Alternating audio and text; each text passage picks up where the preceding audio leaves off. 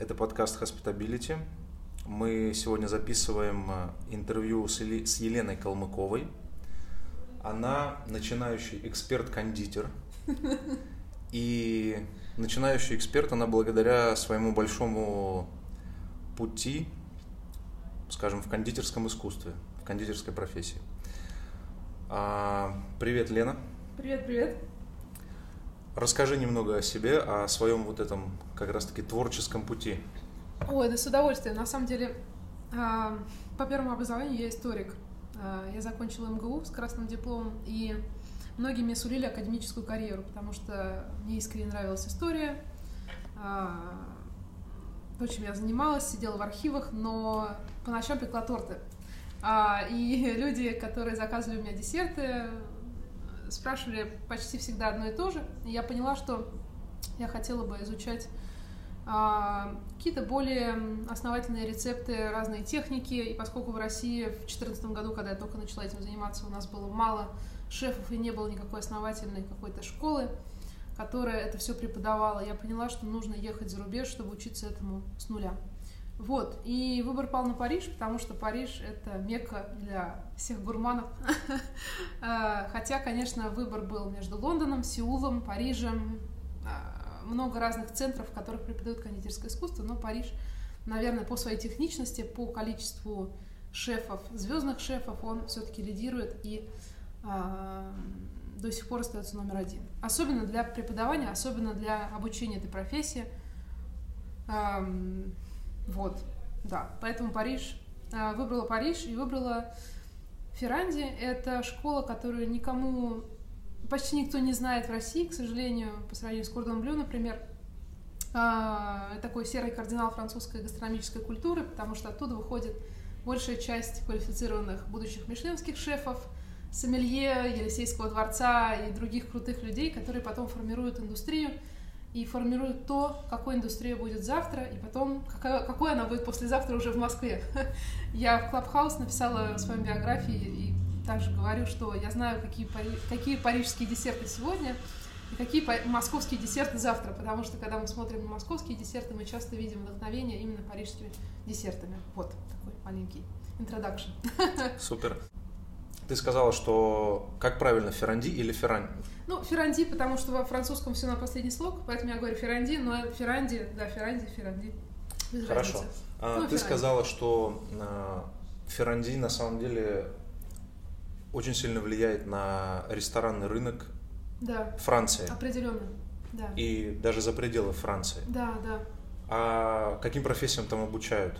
Ты говоришь сомелье, ну то есть потому что да. я слышал только о поварах. У меня есть знакомый друг, который учился тоже там на повара, угу. но про сомелье я первый раз слышу, если честно. Да, на самом деле там преподают не только поварам, кондитерам, сомелье, официантам. Ресторанные менеджеры выходят оттуда, потому что у них достаточно большой разброс программ от бакалавров до магистрских программ, до каких-то таких курсов повышения квалификации, то, что мы можем назвать да, по-русски.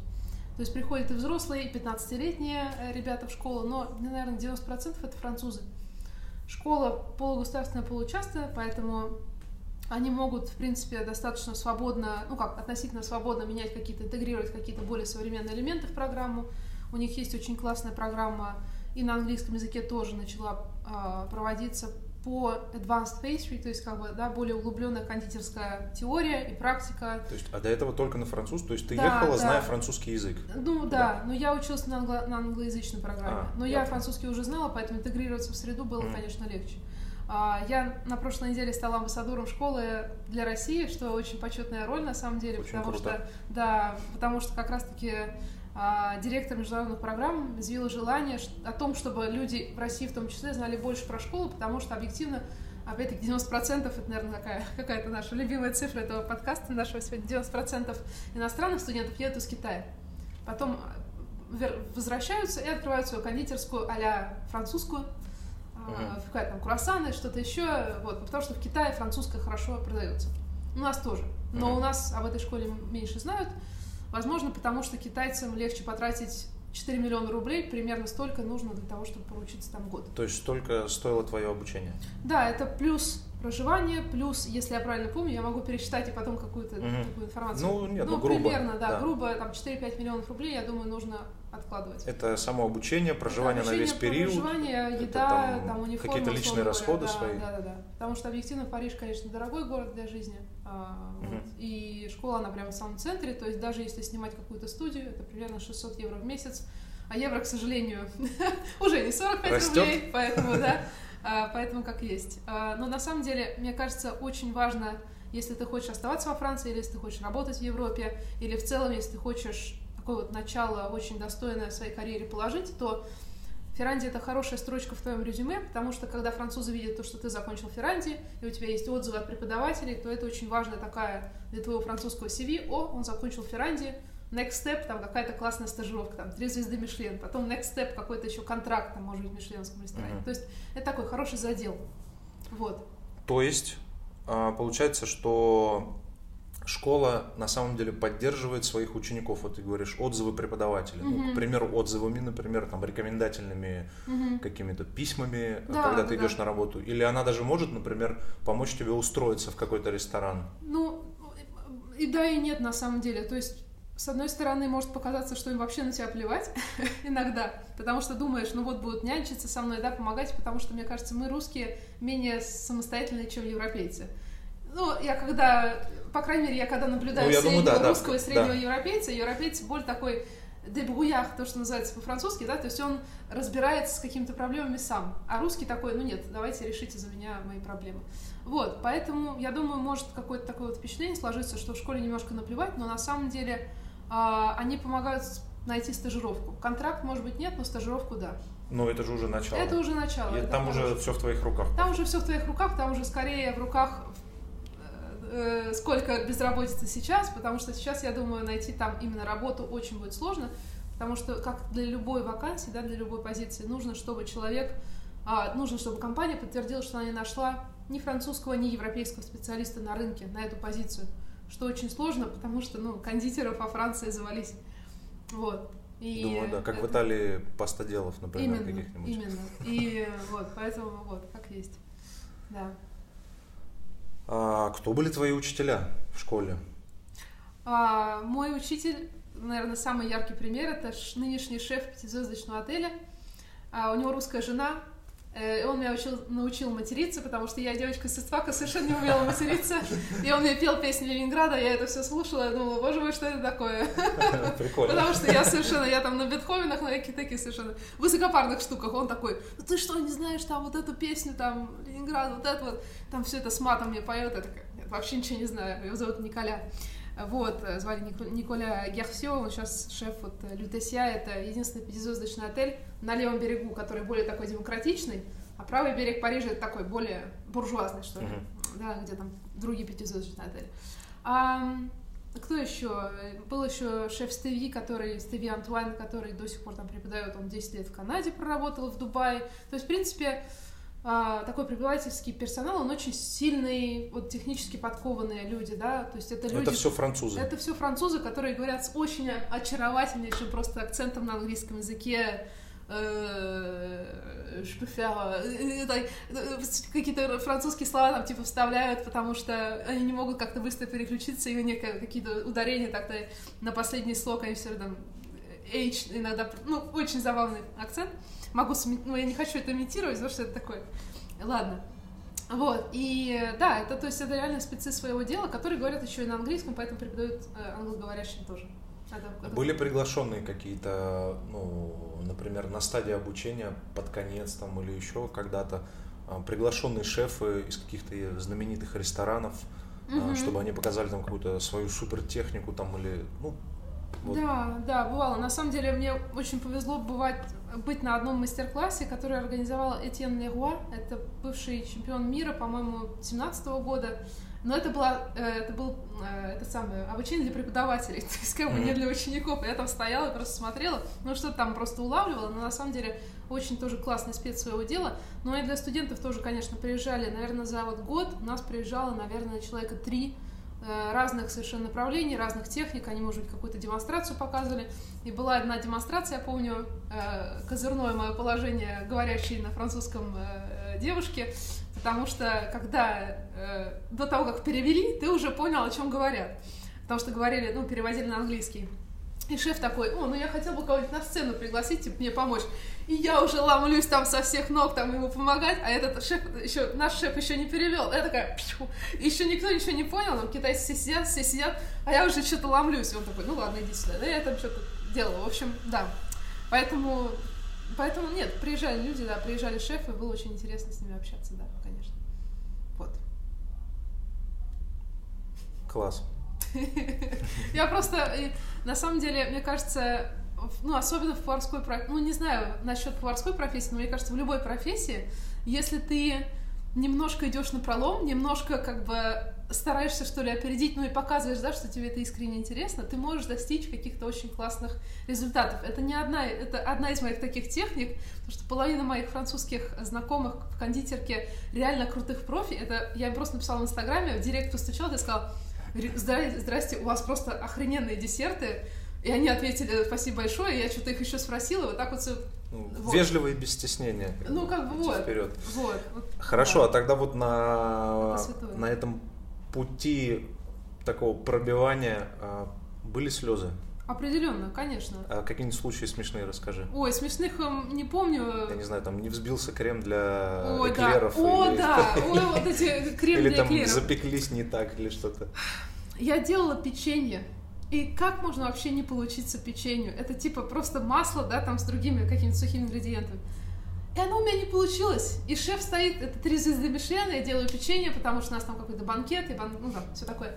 И он такой, Лена, у тебя получается что такое там более сложное, но у тебя, блин, не получилось печенье. Типа, come on, ну что у тебя вообще, что происходит? Я уж не помню, почему у меня так не получилось, но вот не получились.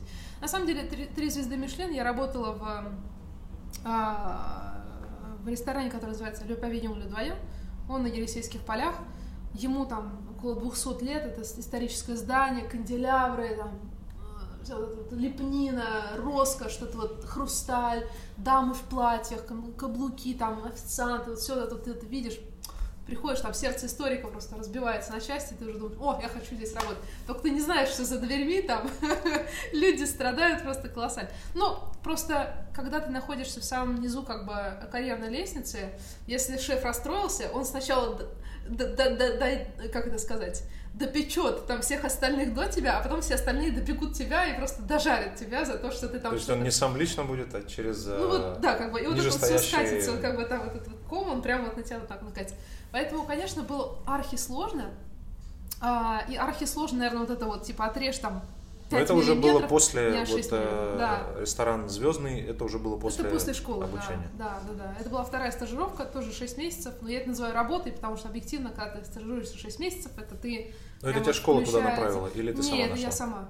Это а школа я... помогла? То есть вот это обучение, там какой-то диплом да, да, или да, сертификат, да, он помог? Да, да. да. Не, ну на самом деле, ну, конечно, это помогло, просто я хотела продлить визу, я хотела найти контракт, но я нашла стажировку, а, потому что контракт рабочий был сложно А сколько найти. ты там стажировалась? То есть у меня была первая стажировка в кафе Пушкин, э, мы открывали точку на Мадлен, это было очень прикольно, потому что никто в команде не говорил по-русски, uh-huh смешной случай. Я общалась с грузчиком Василием, который вез нам пиво Балтику из Германии. А, и я была единственным человеком, который может понять, почему Балтика едет там две недели блин, из Германии. Это не ковид. А, там никаких не было ограничений. Он такой, «Ну, алло, я, ну что, Василий, типа, что там, что происходит? Ну, мы тут застряли, у нас тут пробки, все нормально будет, типа, довезем. Ну, что такое? Прям он и причем там было написано, там же не было написано его имя, просто такой вот этот русский, алло, такой глухой такой голос, Добро. понимаешь, что... Добро. Да, да, да, такой, понимаешь, трубку, понимаешь, все нормально, сейчас разрулим ситуацию. Было очень забавно. Вот, и потом, то есть были вот эти шесть месяцев в Пушкине, а, и потом были 6 месяцев в трехзвездочном мышлении. И потом был перерыв Это небольшой. все стажировка? Это стажировка. Стажировка 6 месяцев, стажировка То есть у них месяцев. стандартная стажировка в такие топовые места, она вот... Э, нет, нет, стажировка... Полгода нет, или... Вообще нет. На самом деле в Мишлене больше... Я, наверное, больше всех стажировалась. Обычные стажировки там где-то, ну, неделю, две, может быть, месяц. Угу. Потому что часто приезжают стажеры из-за рубежа, и они за это платят. То есть, условно говоря, а, есть понял. стажировка. Я знаю, что сейчас можно от кого-то из HR-щиков, ну, от кого-то каких-то HR-агентств можно поехать, например, постажироваться у братьев Рока, там за 12 тысяч евро, какие-то такие колоссальные суммы, ну, типа, там, на месяц ты там у них в ресторане побудешь. Угу. Это прикольно, но вот такие вот стоимости как бы. А работать в итоге не останешься? Работать или... не, не останешься. Просто типа experience такой, приехал, посмотрел. Я не помню, то ли 12 тысяч, То есть они не оставляют у себя работать, даже если ты идешь стажироваться? Не-не-не. Ну, то есть можно попробовать. У меня у коллеги так получилось. В итоге остался да, коллега, она да? осталась, да. Она осталась, и потому что открылся, открылось бистро, то есть у Алено, у шефа, который заведует этим э, рестораном, у него куча заведений. Открывалось бистро, и она туда пошла. Она... Ну, то есть у них, э, скажем, полностью упакован штат уже, и они максимум берут на стажировку, а в штат, то есть люди, которые приходят и уже там работают, они ну, прям да. держатся и э, ну, не уходят. Ну, зависит от трех звезд. На самом деле, бывают три звезды, у которых там персонал просто каждый, я не знаю, месяц-два меняется, потому что это просто очень тяжело. Бывают три звезды, у которых чуть меньше меняется. Но в целом такая текучка персонала все-таки есть. Потому что объективно условия они очень тяжелые. Либо ты там остаешься, ты там кокаинишь три года, ага. либо ты там вообще не остаешься. Потому ну, что это очень то есть это еще зависит, скорее всего, от европейского законодательства, что они в первую очередь устраивают ну, э, как бы да, своих да, граждан, да, и тоже, чтобы конечно. устроить да. тебя после стажировки, им да. надо доказать, именно, что типа именно. нужен именно ты, именно, а не вот эти, которые верно. уже стоят в ожидании работы да, на бирже да, труда. Да, Правильно? Да, да, совершенно. В этом еще сложность да, большая. Да. И они, видимо, не хотят заморачиваться, поэтому на стажировку берут, деньги взяли, отстажировали, ты все получил, да, попробовал, да, более, да. типа и ушел. Да, Правильно? Да, да, да, да, именно. Но вот у меня была просто во Франции что, какая тема? До двух месяцев тебе не оплачивают стажировку, то есть ты, ты работаешь бесплатно. Поэтому многие кондитерские дома, они делают, например, я знаю, что у Пьера Эрме, например, у них часто политика, два месяца мы делаем стажировку, и типа ты стажируешься бесплатно, ты смотришь, как происходит, и все. А от трех месяцев и дальше ты уже должен платить там какой-то минимальный, типа 500 евро в месяц, ну, типа, то, что называется гратификацион, то есть типа такое вознаграждение, uh-huh. вот, символическое. Вот. Поэтому это сложнее получить такую стажировку 3 месяца или 6 месяцев. 6 месяцев это максимум. Больше нельзя получить в, год, в году. Я понял. Вот. А, давай вернемся к Ферранди. Давай. А, а кто, как создавалась вообще школа Ферранди? Может быть, ты знаешь? А, я имею в виду, она создавалась какими-то частными инвесторами, или это, я не знаю, группа поваров ее создала, или при поддержке государства.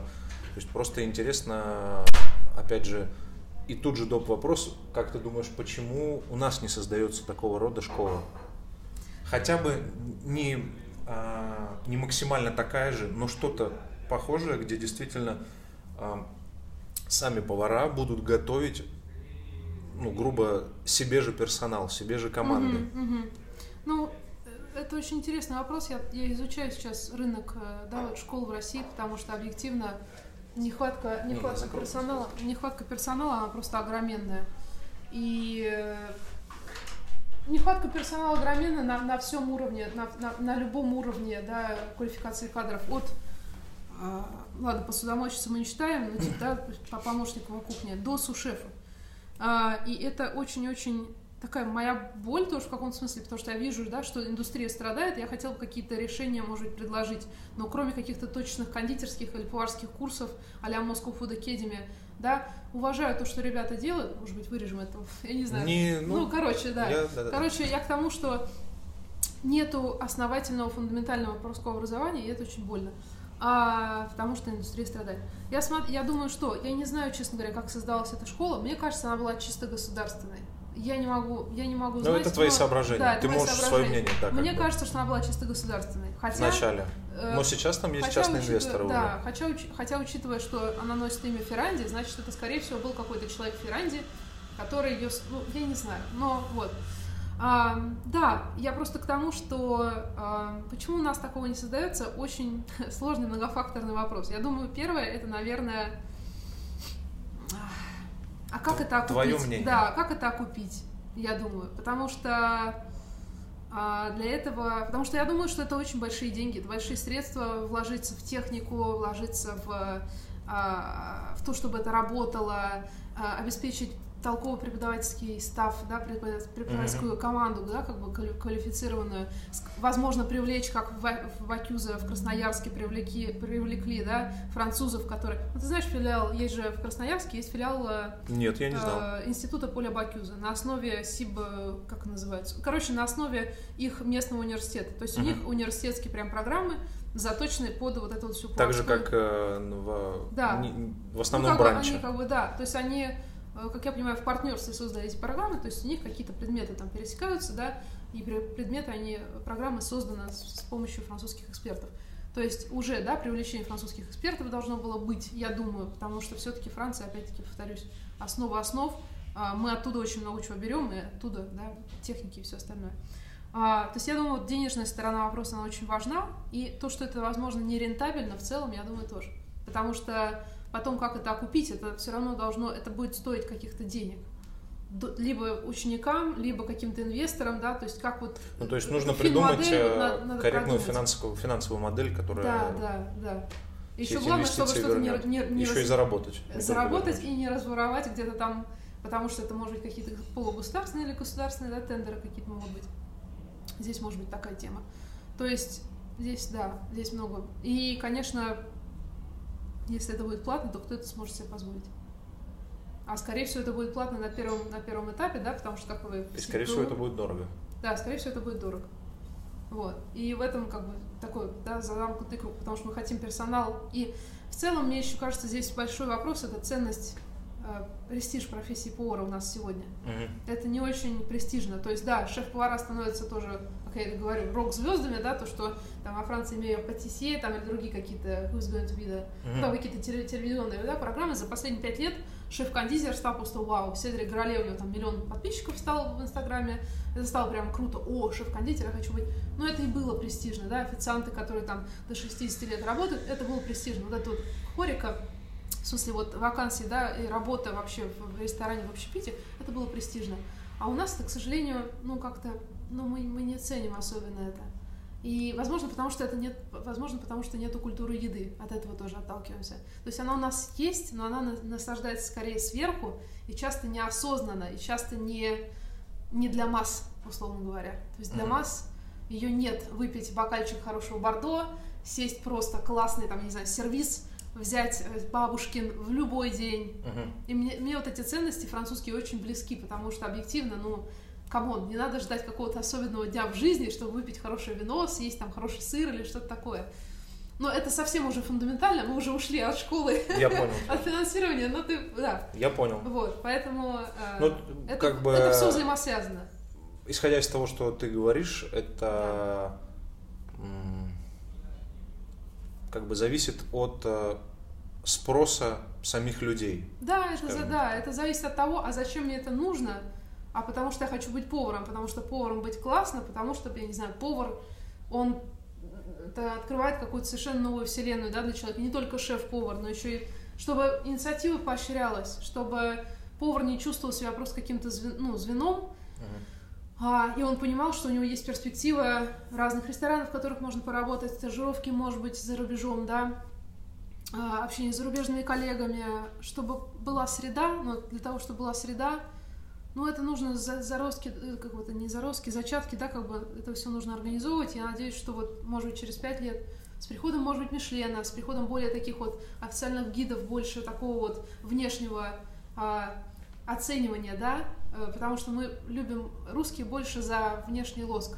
И когда, может быть, когда у заведения будут звезды, люди будут смотреть и думать, ой, я хочу там работать. Может быть, это поможет. Может быть, поможет то, что шефы начинают больше говорить о том, что они делают, да, и людей к этому привлекают. Moscow Food Academy тоже тот, который я да, упомянула. Люди тоже привлекаются к тому, чтобы писать о еде, а, не знаю, что там еще у них, менеджмент рестораны, да, пиар, менеджмент, пиар, менеджмент, да, все такое, вот. То есть это тоже помогает, но все равно главное это повар или шеф-повар. Ну, шеф потом, шефом больше даже бумажками занимается, с того, что я слышу, да, шефы мне говорят, или шеф-кондитер. Он много занимается бумажной работой, и там часто... У нас ты имеешь в виду? Да, ну и вообще... В, это калькуляция... В Европе тоже. Все, ну, в смысле, в, во Франции вот тоже. Да, да. И, и, и в целом просто вот чтобы кондитеры и чтобы повара понимали, это круто работать с продуктами, это круто там, я не знаю, это круто развиваться и, дальше куда-то расти. Но мне кажется, что сейчас уже много наших э, поваров э, понимают, что это круто. И да. много из них на самом деле, они даже в регионах есть ребята, которые да, шеф-повара, да, да. они ну, они не то, что любят то, что они делают, они просто ночью готовы с просони встать и да, начать там да, взбивать да, омлет, да, типа, ой, у меня третий курс, потому что он работает без выходных почти. Не, я согласна. То есть у нас тоже есть такие ребята. Не, не, и... это, это развивается. Позитивная тенденция есть, просто... Другой вопрос остался в том... силы а, как бы нет. Как? Да. Как воспитать у гостей уважение и любовь mm-hmm. к этим людям, которые работают и в зале, и... Ну, тут, наверное, уже это о другом вообще речь, о том, что а, мне кажется, когда ты сам очень сильно любишь свою работу и уважаешь то, что ты делаешь, что ты сможешь это передать гостям, чтобы они это увидели, почувствовали, прониклись и тоже начали к тебе по-другому относиться. Я бы даже сказала, может включать больше поваров вот как бы в идентику, да, вот того, что, ну, блин, в, в образы, да, которые ассоциируются с едой. То есть больше говорить о поварах, больше там, не знаю, их истории рассказывать. Как-то, может быть, через Инстаграм, через социальные сети, или, может быть, я не знаю, э, конкурс запустить среди поваров, сказать, ребята, если вы хотите там, придумать блюдо, и мы сделаем там эфемерный такой сет, да, там, или просто одно блюдо, и там будет написано там блюдо от нашего, там, не знаю, э, шеф де парти, ну, типа, да, не сушефа, не шефа какого-то, а там обычного повара, например. Может быть. Ну, то есть здесь, здесь а много а элементов, вот, видишь, да, как бы целая система. Сколько средний возраст угу. в, во Франции, вот, потому что ты там стажировалась, видела, работала, училась. Какой средний возраст во Франции шеф-повара? Молодой достаточно, я бы сказала, ну, очень зависит тоже от заведения, то есть бывают какие-то вот, например, бистро, да? Ну, типа в 25 можно стать шеф-поваром? Есть Редко, такие? но можно. Если ты, ну, ты в 15 начинаешь, можно.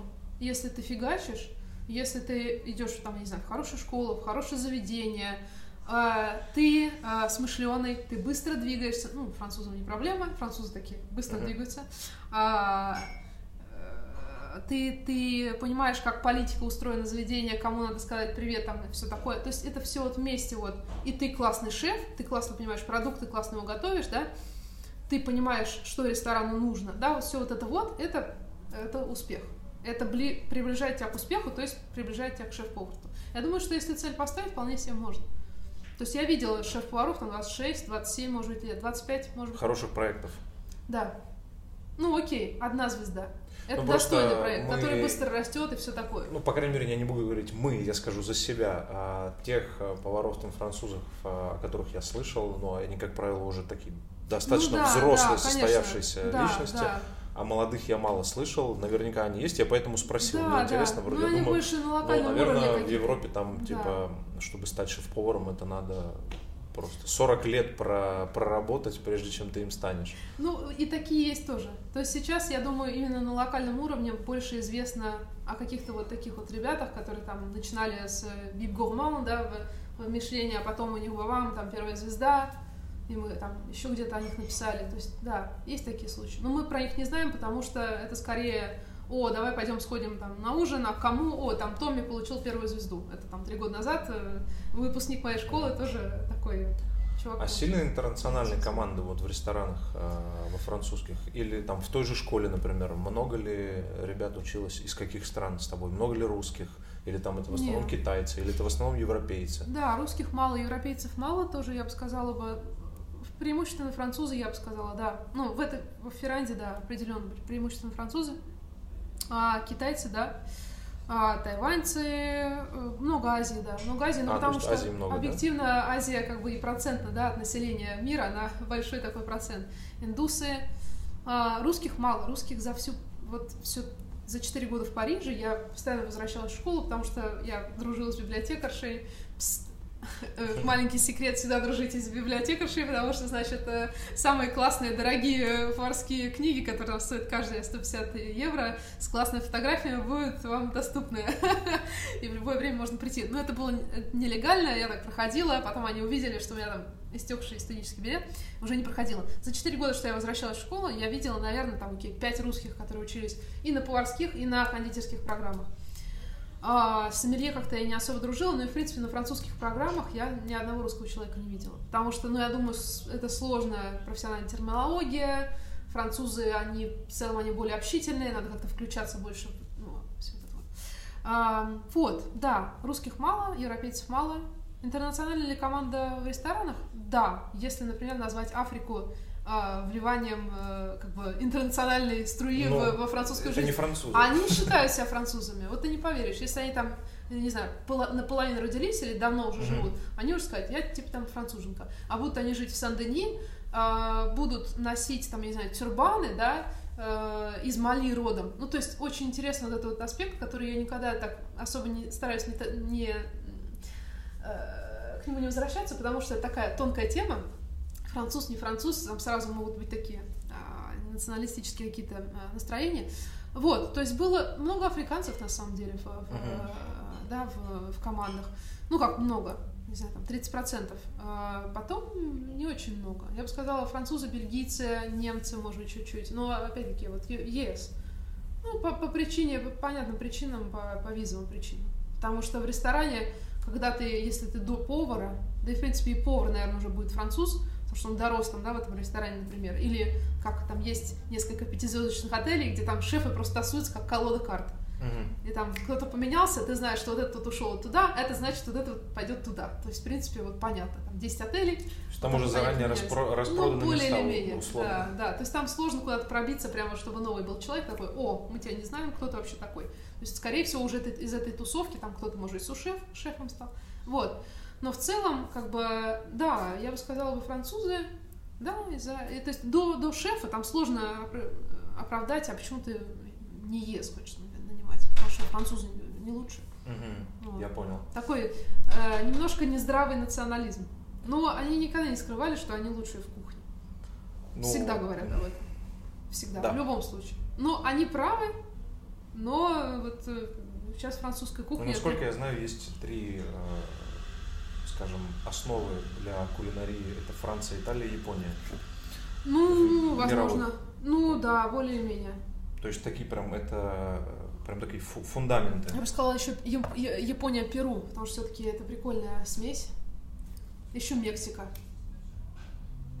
Ну. Ну да, в общем, короче, это кто как смотрит, наверное, потому что, например, вот во Франции то же самое. Япония это круто, но еще очень круто развивается Никей, то есть именно вот перуанско-японская э, кухня. Потому что именно вот севиче, все вот эти вот техники с рыбой, работы, они, ну, похожи. Ну, не то, что похожи, но у них есть какие-то пересечения интересные. Ну да, согласен, да. Но Япония абсолютно согласна. Япония они просто грезят, особенно по кондитерке. Уже там третий год. Юцу... Японцы в смысле? Э, нет, французы а, грезят французы, японцы, да. да. То есть э, Японское с смешением вот этих подходов, да. вкусов и Все вот эти вот цитрусовые, черный кунжут, матя, вот это вот все. То, что у нас приходит сейчас, угу. это у них уже три года, как минимум, даже четыре. Такая тема. Класс. Да. А скажи, в чем крутость подхода в обучении в Ферранди? Практика, нетворкинг и сила, наверное, нетворкинга. Вот все выпускники школы, то есть э, мне кажется, очень сильно вот эта поддержка сообщества. Есть гала, ужин, когда каждый, там, веч... каждый год ты собираешься, и там тусят какие-то совершенно классные люди, которые достигли высот да, в профессии. Ты можешь прийти, ты только выпустился. Это очень здорово, да, что с ними можно пообщаться. Э, я думаю, основательность, э, потому что, ну, из того, что я слышала, например, Кордон Блю мне говорили, что там мало практики, то есть там мало такого вот именно, э, у тебя не получилось, вот здесь вот давай проработаем еще, потому что сколько раз у меня, ну, не то чтобы сколько раз у меня было, у меня было несколько раз на уроках, когда что-то не получалось, и мы дорабатывали, делали это там, ну, кто-то идет дальше, но вот ты останавливаешься, и там препод говорит, ну, давай вот переделаем, потому что не получилось. И это очень здорово. Мне сложно сравнить, потому что я, например, То есть не, не знаю... ты имеешь в виду, а само, ну, то есть а во время обучения они нет такого, что вот как ты говоришь, кто-то не успевает, его типа, ну ладно, не успел, да, идешь да, дальше. нет такого, нет такого. То есть нет вот этого проскакивания. Да, но с другой стороны у меня были случаи вот от французских моих друзей мне говорили, что бывают группы, то есть очень от группы еще зависит. То есть да, общий основной преподавательский, да, преподавательский Подход?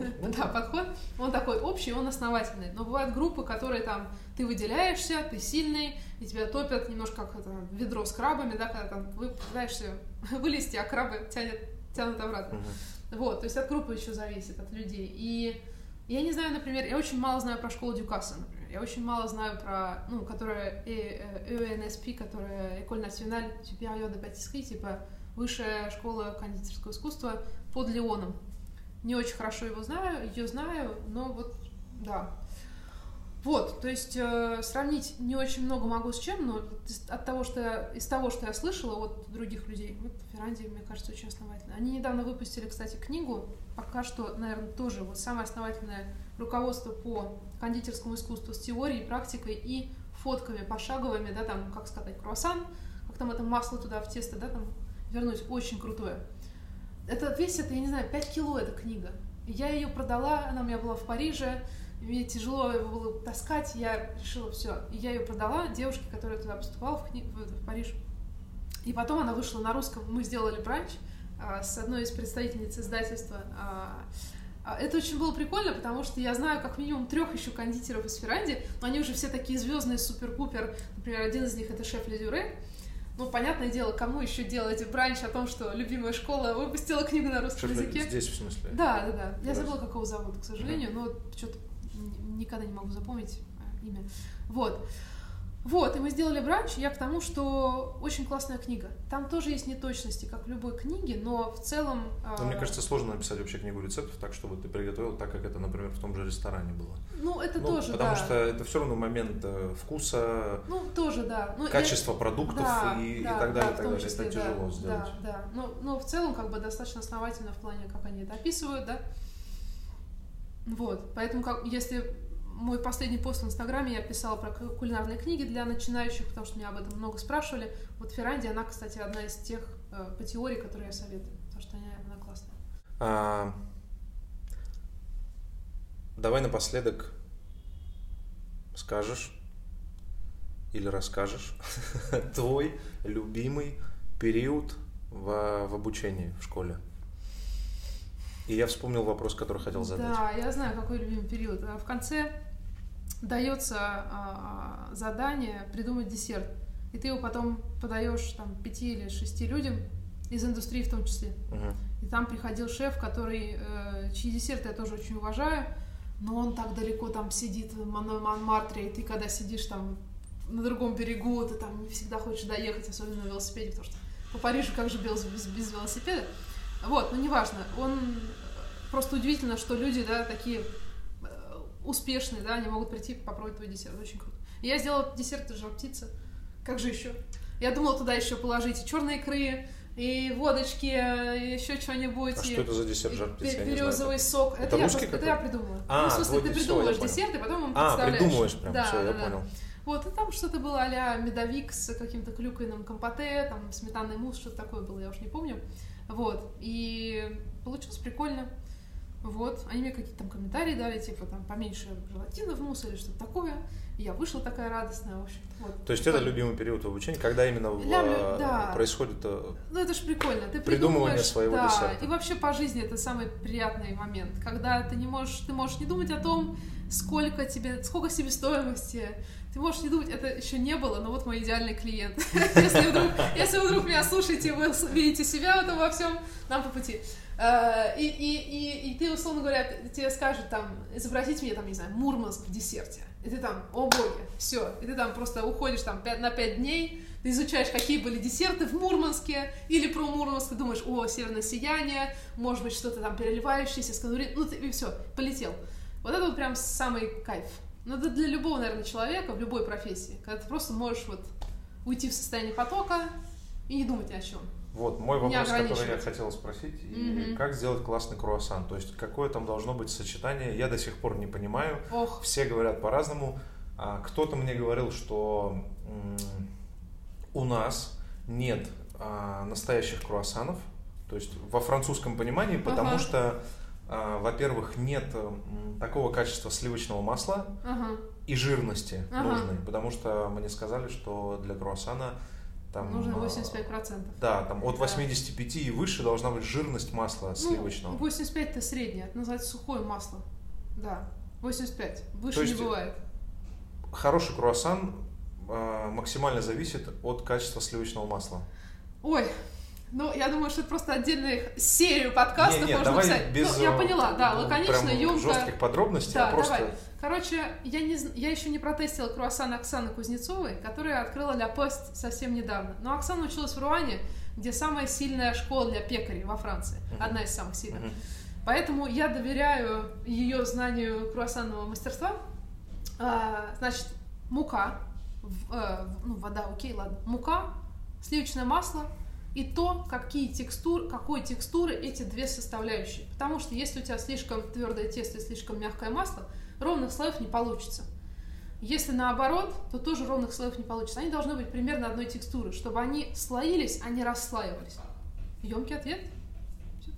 То есть качество муки, потому что мука должна определенными характеристиками, характеристиками, угу. характеристиками обладать.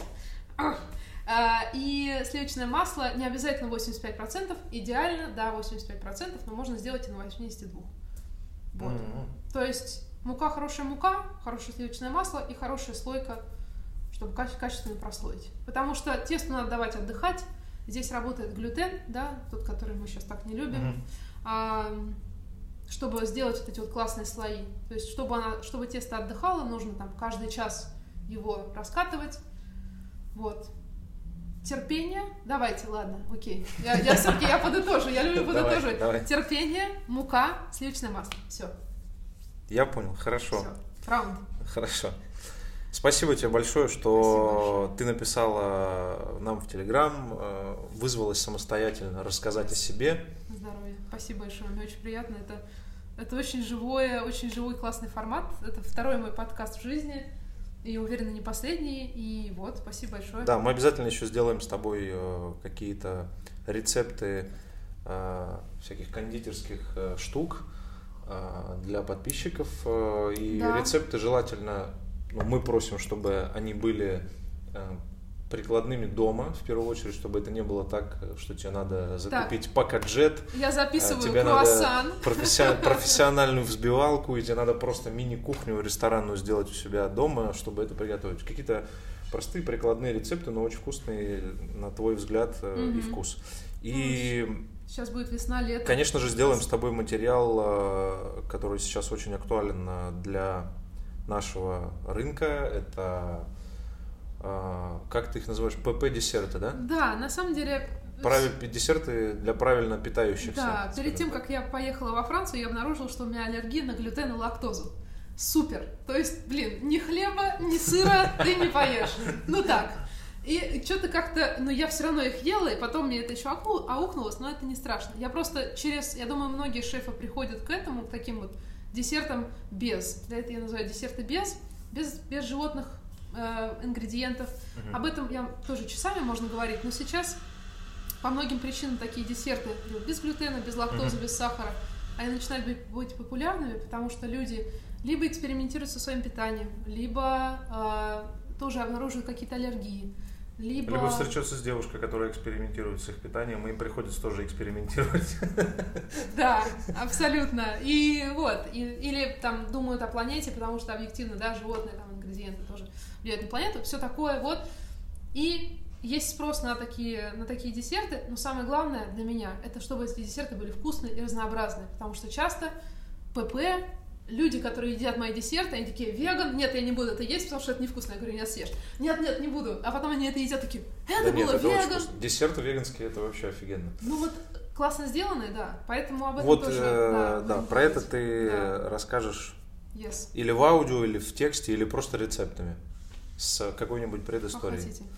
Да. А еще можно какой-то... О, я хочу, на самом деле, если это откликнется подписчикам, можно замутить такой челлендж. Я делала это прошлым летом когда мне дают один продукт, я даю один продукт человеку, и мы делаем, мы обмениваемся как бы ингредиентами, и с этим ингредиентом В рамках делаем... твоего инстаграма в прямом эфире. Например. Или в прямом Ну, решим, это мы да. уже как-нибудь что-нибудь... Какой-нибудь да, такой можно, замутить. Можно. Или, я не знаю, там, отправьте меня в поле, я нарву каких-то дикоросов и что-нибудь вам придумаю. Ну, короче, какой-то такой понял, прямо мэшап такой. Я понял, хорошо. Еще раз спасибо тебе большое, спасибо я рад большое. знакомству, Взаимно, подружиться, пообщаться. Супер.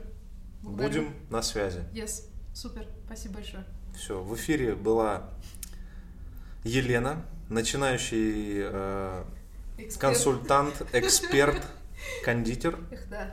Поэтому, если кому-то нужно открыть кондитерский проект или как минимум привлечь э, профессионала для настраивания производства, то, пожалуйста, мы отметим в тексте э, все аккаунты Лены и ее телеграм, ее логин, никнейм в телеграме. Все. Всем э, хорошего дня, вечера, утра. До свидания.